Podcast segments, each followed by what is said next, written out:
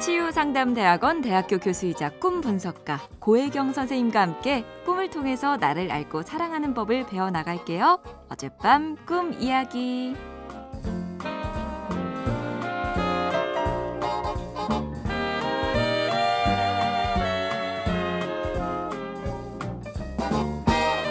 안녕하세요, 선생님. 저는 배완수라고 합니다. 새 아침에 어젯밤 꿈 이야기 잘 듣고 있어요. 본방송으로 못 들을 땐 팟캐스트로 꾸준히 다시 듣고 있습니다.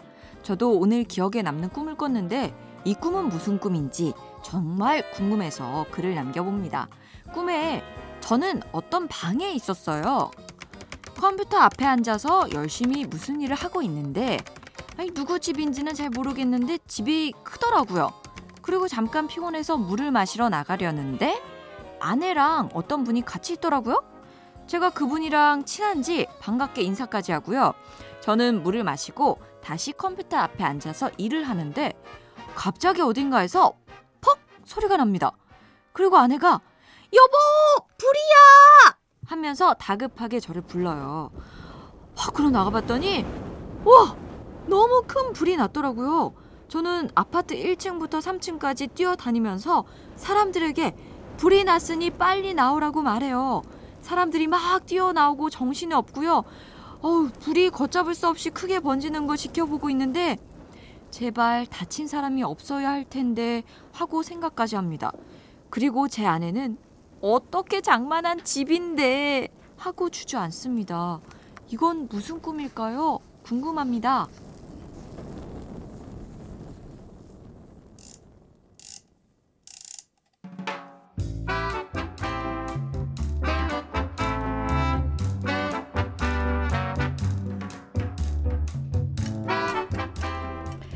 고혜경입니다. 많이 놀라고 당황하셨을 것 같아요. 최근에 일어난 여러 대형 화재들이 생각나서 저도 식은땀이 나네요. 이 꿈에선 두 가지가 굉장히 인상적이에요. 꿈이 큰 집에서 시작되는데 그 집이 누구 집인지 모르겠다는 것.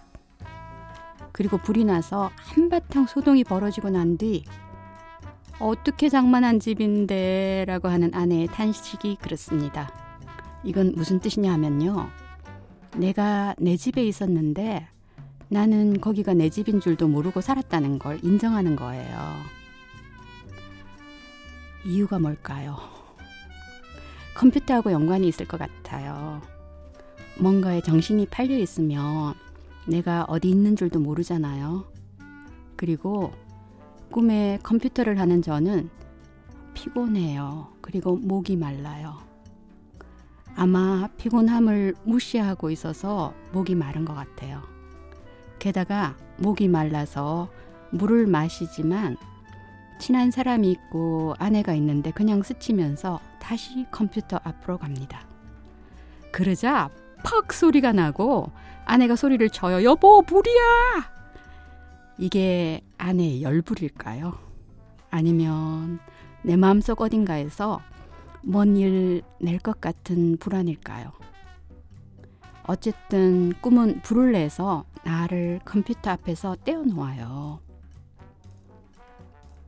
사람들이 다치지 않게 신속하게 움직이는 모습은 무기력하지 않아서 좋은데 그럼에도 불구하고 불길은 점점 커지죠.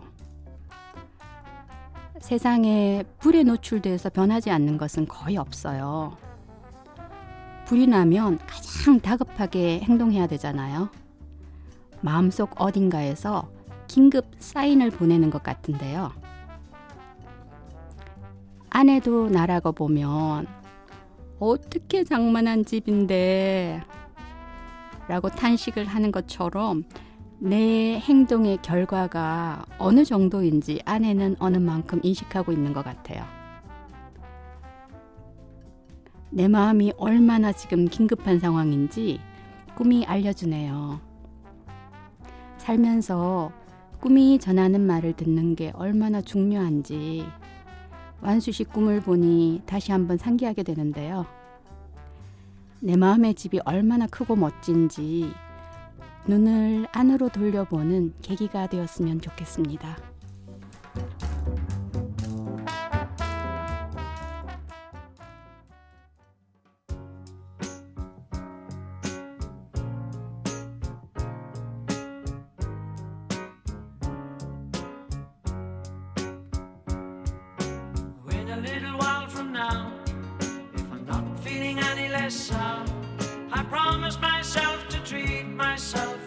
visit a nearby tower. And climbing to the top, will throw myself 길버트 오설리반 Alone Again 듣고 오셨습니다. 어젯밤 꿈 이야기. 오늘은 꿈속에서 큰 불이 났는데 이게 아내의 열불일까요? 여기서 밑줄 쫙 긋게 되네요. 아내의 한 사람으로서.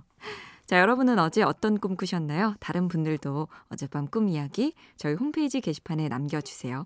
치유상담대학원 대학교 교수이자 꿈 분석가 고혜경 선생님과 함께 꿈을 통해서 나를 알고 사랑하는 법 배워나가겠습니다.